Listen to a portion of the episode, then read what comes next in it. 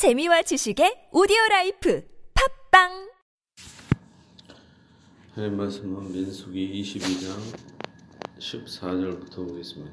같이 봅니다. 모압 귀족들이 일어나 발락에게로 가서 전하되 발람이 우리와 함께 오기를 거절을 하더이다.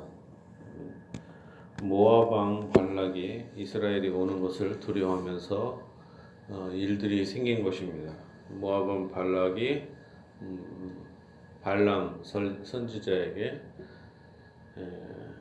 사람들을 보내어서 예, 저주하기를 부탁하는데 하나님이 가기를 뭐, 어, 가지 않도록 명령한 것입니다. 그러니까 다시 모압 귀족들이 떠났습니다. 자, 몰락이 다시 그들보다 더 높은 고- 고관들을 더 많이 보내매 그들이 발람에게로 나아가서 그에게 이르되 십볼의 아들 발락의 말씀에 청하건대 아무 것에도 거리끼지 말고 내게로 오라 내가 그대를 높여 존- 크게 존귀하게 하고 그대가 내게 말하는 것은 무엇이든지 시행하리니 청하건대 와서 나를 위하여 이 백성을 저주하라 하시더이다. 똑같은 얘기를 좀 더 하죠. 단지 예, 좀 더 높은 사람들을 더 많이 보냈다는 거 그랬습니다. 발람이 발락의 선지자들에게 대답하여 이르되 발락이 그의 집에 가득한 은금을 내게 줄지라도 내가 등이 여호와 내 하나님의 말씀을 어겨 덜하거나 더하지 못하겠노라. 그런 적이 이제 너희도 이 밤에 여기서 유숙하라. 여호와께서 내게 무슨 말씀을 하- 더하실는지 알아보리라.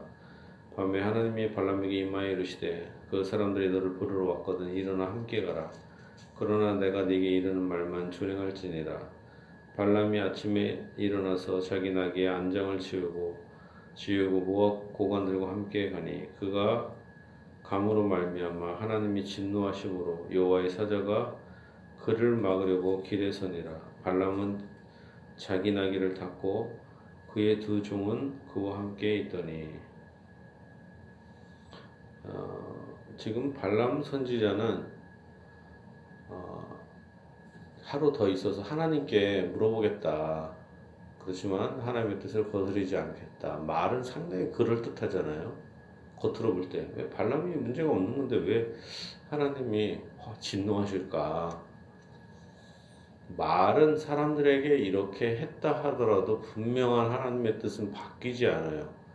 택한 이스라엘 백성을 향한 축복받는 백성으로서의 이 약속이 취소되지 않는다는 것을 뭐 발람 선지자가 모르겠어요. 발- 선지자인데 이스라엘 백성들이 하나님의 약속의 자손이라는 걸 왜 모르겠어요. 아브라함의 후손이라는 거를 선지자인데 그 명명백백한 것을 그거를 돈 받, 돈을 더 준다 그러니까 겉으로는 그런 거 있잖아요. 겉으로는 아, 폼나는 얘기를 다 하지만 실제로는 뭐예요? 돈을 사모한 거죠. 뭐 하루 더 지나면 이게 저주하라는 말씀 하겠어요? 그걸 모르겠습니까? 알지요. 돈을 먹으려고. 그러니까 하나님이 가라. 자, 여기서 하나님이 가라라고 명령을 하시잖아요. 함께 가라. 기쁨으로 명령한 거예요? 그런 게 아니라, 야, 네 마음대로 해. 이런 뜻이죠. 네 발람 너 가고 싶지? 그래, 함께 가라. 이런 이렇게 마지 못한 그 허락이지 명령이 아니다라는 거죠. 기쁨의 명령이 아니라 마지 못한 허락. 다른 것입니다, 이게. 다르다. 가론 유다가 하나님의 아들 십자가에 못 박습니다.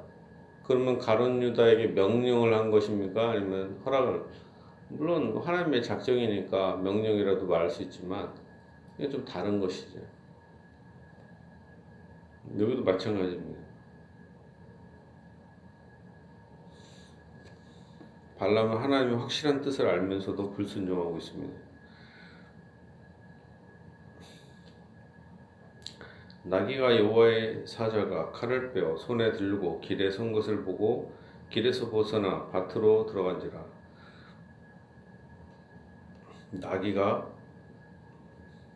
하나님의 사자를 보고 밭으로 들어가는 겁니다.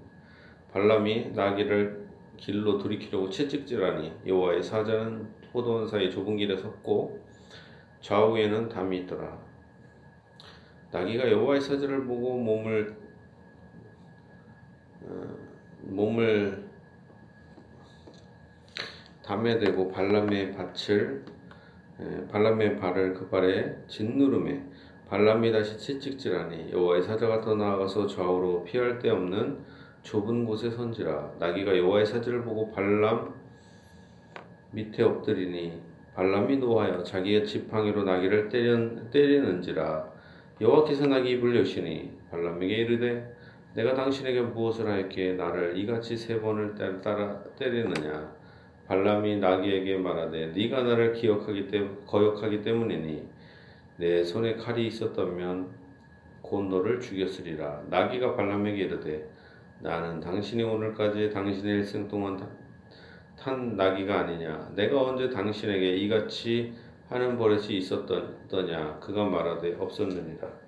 그때 여호와 자 여기까지 보면 여호와의 사자가 길에 서고 하는 걸 보고 그걸 피하려고 나귀가 어, 어, 나귀가 예, 길에서 벗어나 밭으로 갈 때 발람이 그것을 때린 것이죠.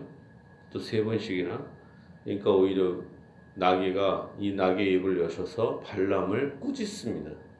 자, 여기서 있는 게 있습니다. 생각하세요. 선지자는 누구를 하나님의 백성이라든가 말씀을 증거하는 사람이잖아요. 근데 지금 어떤 상황이 됩니까?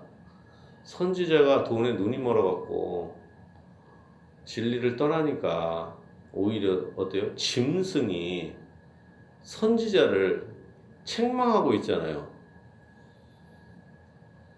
음, 타락한 목사, 타락한 교육자들을 향해서 짐승만도 못한 사람이 되니까 짐승이 오히려 꾸짖고 있는 것입니다.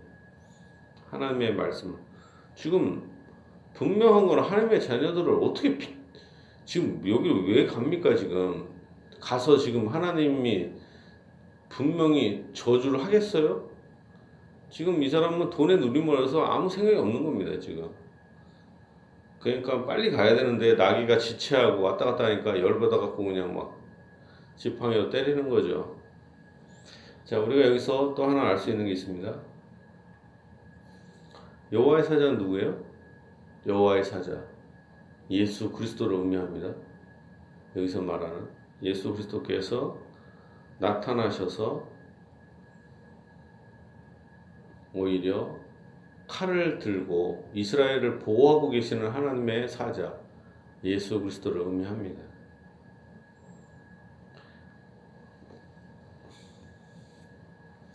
여호와 사자가 그에게 이르되 너는 어찌하여 네 나귀를 이같이 세 번 때렸느냐 보라 내 앞에서 네 길이 사악함으로 내가 너를 막으려고 나왔더니 지금 누구 앞에서 사악하다 합니까?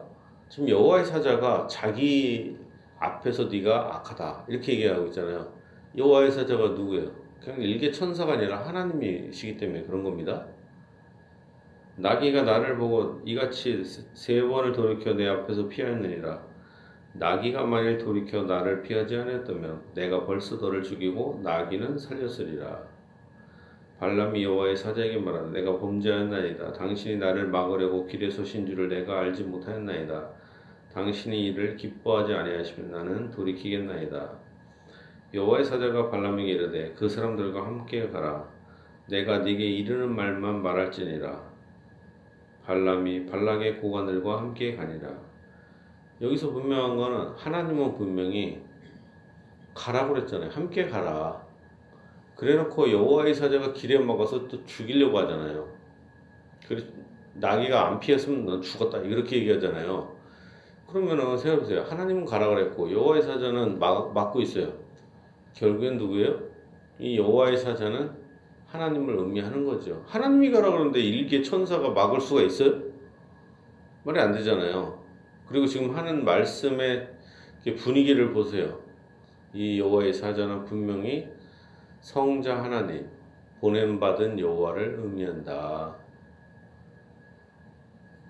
그렇게 아니면 해석이 될 수가 없잖아요. 그리고 내가 네게 이르는 말만 할지니라. 뭐예요? 하나님이 주시는 말씀만 하라는 거죠.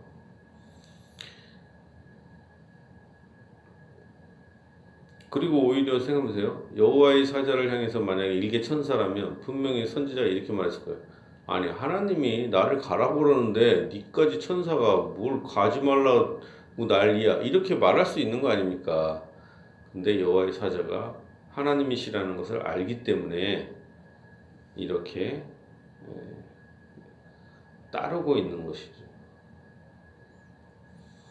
자, 발락, 발락은 발람이 온다함을 듣고 모압 변경의 끝 아르논가에 있는 성읍까지 가서 그를 영접하고 발락은 발람에게 이르되 내가 특별히 사람을 보내어 너 그대를 부르지 않았느냐? 그대가 어찌 내게 오지 않았느냐? 내가 어찌 그대를 높여 존귀하게 하지 아니 못하겠느냐 발람이 발락에게 이르되 내가 오기는 하였으나 무엇을 말할 능력이 있으리까 하나님이 내 입에 주시는 말씀 그것을 말할 뿐이니이다 말은 상당히 다 그럴듯하고 완전히 하나님의 말씀에 순종하는 발람이 진짜 진짜 대단하죠. 말은 다 진짜 오늘날에 그냥 그 목사들처럼 말은 엄청 번지르르 하잖아요. 얼마나 번지르르 합니까? 진짜. 그러나 발람에게 치명적인 것이 뭡니까? 말은 번지르르게 하지만 실질적으로는 뭡니까? 이 불의한 아니 택한 백성을 향해서 저주하지 못하는 것은 명명백백한데 그것을 도, 말로는 할 수 없다 막 그러면서 돈을 계속 받으려고 하는 거 아닙니까? 그러니까 여기까지 온 거 아니에요. 난 노력하는데 하나님이 하신다 그러면서 이렇게 돈을 망청 챙기려고 하는 나쁜 놈이죠. 예, 발람은 기회주의자입니다.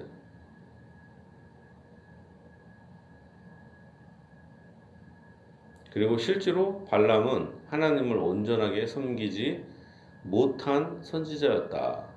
아마 미신도 함께 섬겼을 것이다. 라는 것이 분명한 것입니다.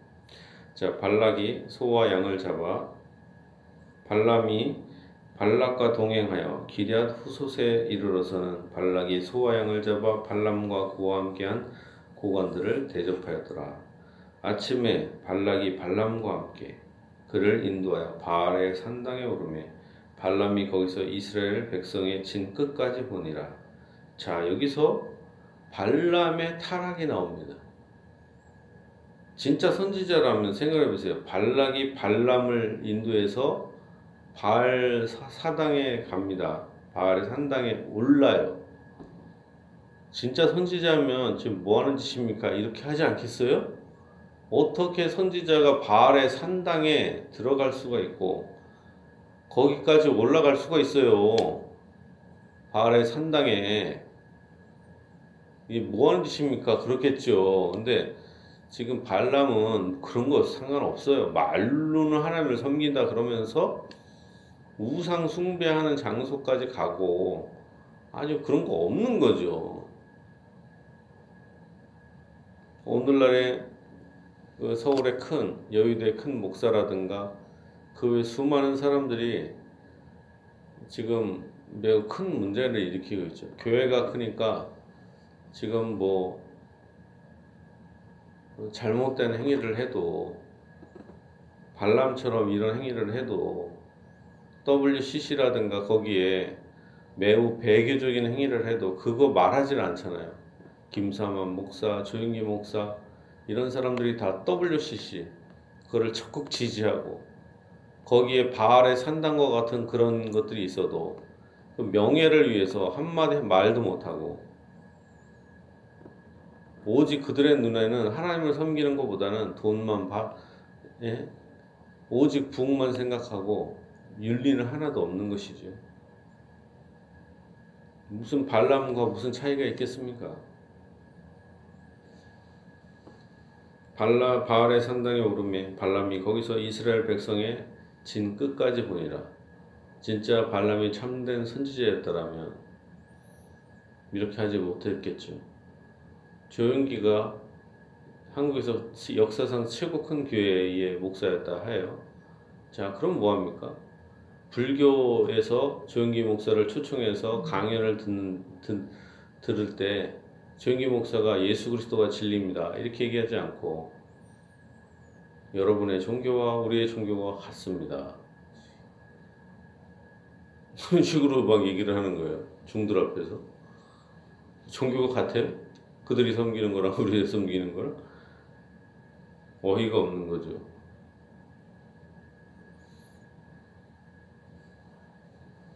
발람은 바로 이렇게 여 바알의 산당에 오르는 것 자체 거기에 이 사람의 모든 신앙과 이 모든 것이 있죠. 돈을 위해서는 배교도 서슴지 않고 하나님도 섬기고 바알도 섬기고 이런 선지자였다는 것을 서- 나타내고 있는 것입니다.